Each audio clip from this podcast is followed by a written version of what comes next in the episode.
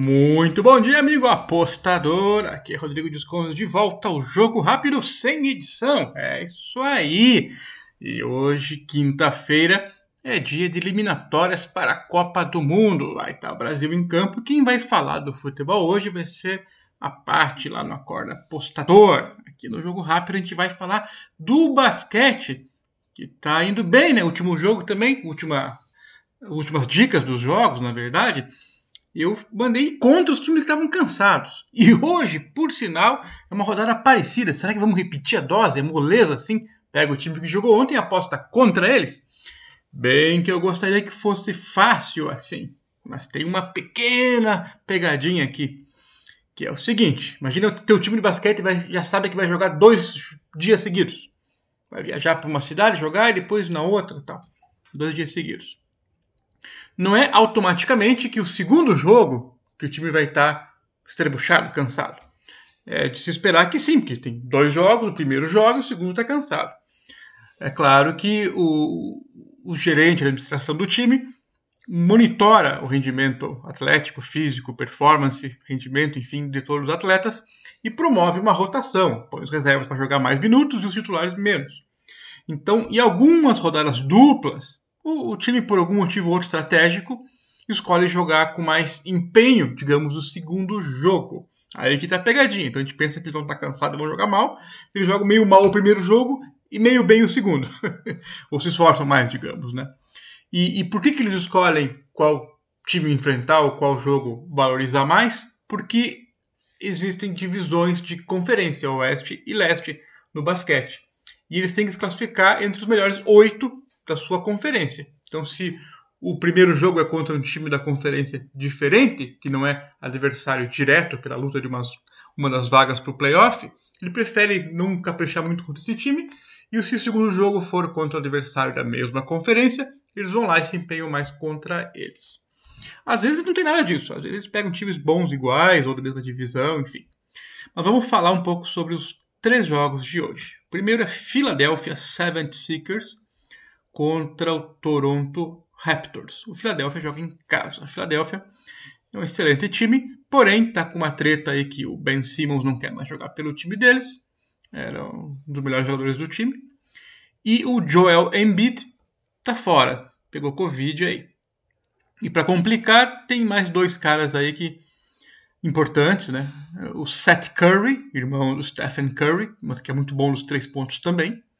E o Tobias Harris, que é um grandão que arremessa bem, marca, enfim, faz assistência, um cara importantíssimo, muito bom jogador.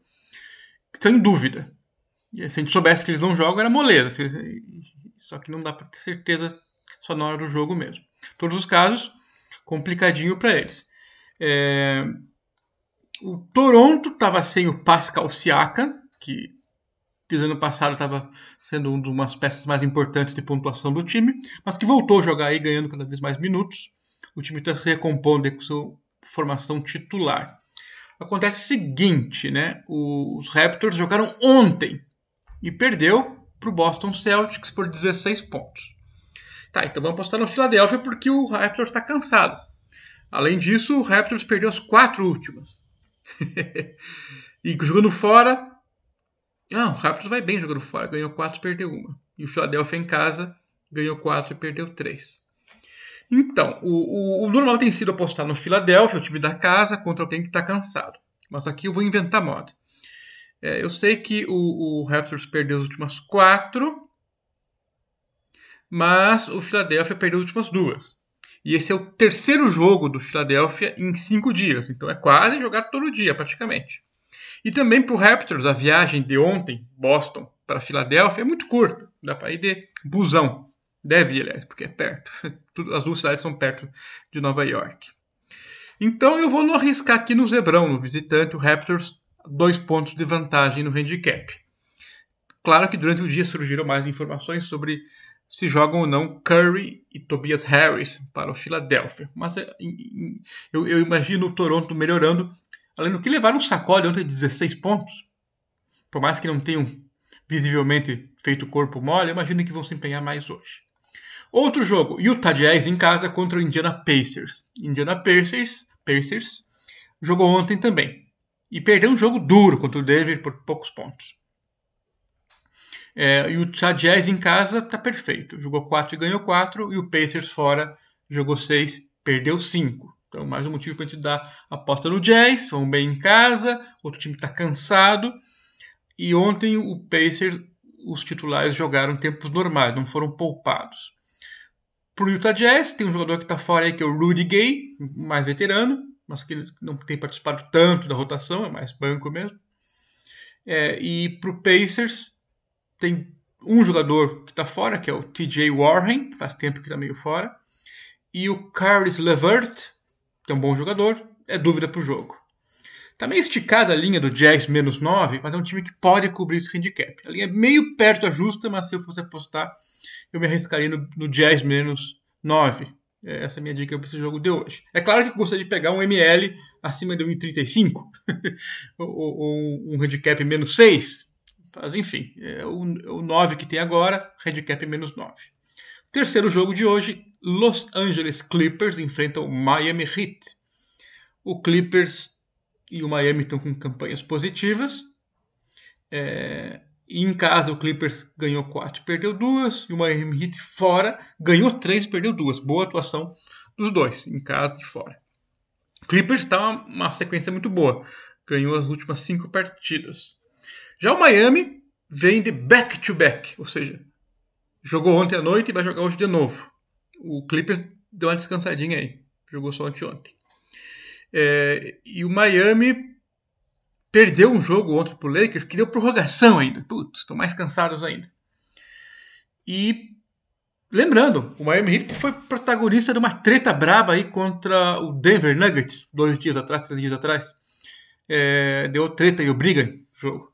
O, o, o, Joe Kick do, do Denver, um pivô grandalhão, brancão, que foi eleito o melhor jogador, da, o mais valioso da temporada regular do ano passado, da temporada passada. Tava no contra-ataque lá, um grandão lá batendo bola e tal para tentar fazer uma cesta rápida. No meio da quadra, no meio do caminho, o, o, um dos irmãos Morris, o Mark Morris, é, deu-lhe um encontrão, deu no meio dele, como dizem por aí, né?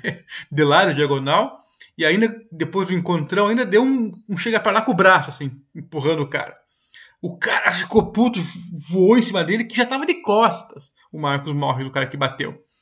E o Joaquim que eu falei, pumba, pelas costas. Rapaz, um cara com 130 quilos dando ali um tranco pelas costas. Imagina só, a cabeça do cara voou para trás, o cara caiu lá meio mal no chão, levantou, caiu de novo. Aí, claro, né, que bater no cara, né? Aí levaram suspensão, multa. E para complicar mais ainda, esse Mar Marquis Morris tem um irmão chamado Marcos Morris, que botou no tweet lá: bater no meu irmão pelas costas.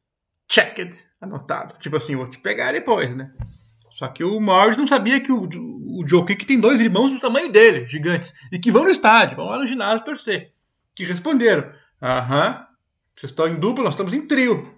E querem, vai ter. ai, ai, ai. E depois o, o, o Joe Kick se comportou bem, não quis brigar tal. E, e, falou que viu o lance depois pelo vídeo e que se, não devia ter feito aquilo, perdeu a cabeça e que podia ter machucado seriamente o, o adversário. E que ficou puto e tal e deu no cara mesmo. Mas enfim. Esse jogo de, de multa aí pro Joe Kick vai lhe custar 350 mil dólares, que é o, o que ele ganha por jogo jogado. E não jogado, deixa de ganhar. Enfim, depois de falar tanto das confusões e tal, e engraçado que esse Clippers é o time do Marcus Morris. É, hoje teria os dois irmãos em campo. E talvez os dois não joguem porque os dois são dúvida. E para complicar ainda a situação do Miami, o Jerry Butler quis brigar, quis dar porrada lá no, no Kick chamou pro pau, assim, ao vivo, com câmera e tudo. Venha, venha que eu te dou na cara agora. E acabou o jogo, ele ficou lá, ainda no, no vestiário lá, esperando o time adversário chegar para querer tretar ainda mais. então o Butler e o Marcus Morris, os dois que mais tretaram naquele jogo contra o Denver, são dúvida para hoje. O Clippers a gente sabe, né? Kawhi Leonard, seu melhor jogador, não joga até março. E o irmão, um dos irmãos Morris, é dúvida para o jogo. Então eu vou de Clippers menos 2,5 para esse jogo, pela situação toda do cansaço do Miami Heat, pela fase boa do Clippers, pelas dúvidas no time do Heat, que é um baita de um time, e, mas eu vou no Clippers, que está em campanha de recuperação aí nessa fase da NBA. É isso aí, não deixam de curtir o Aposta Apostador daqui a, acorda apostador daqui a pouquinho com a Pati Fagundes. Valeu, tchau e até amanhã.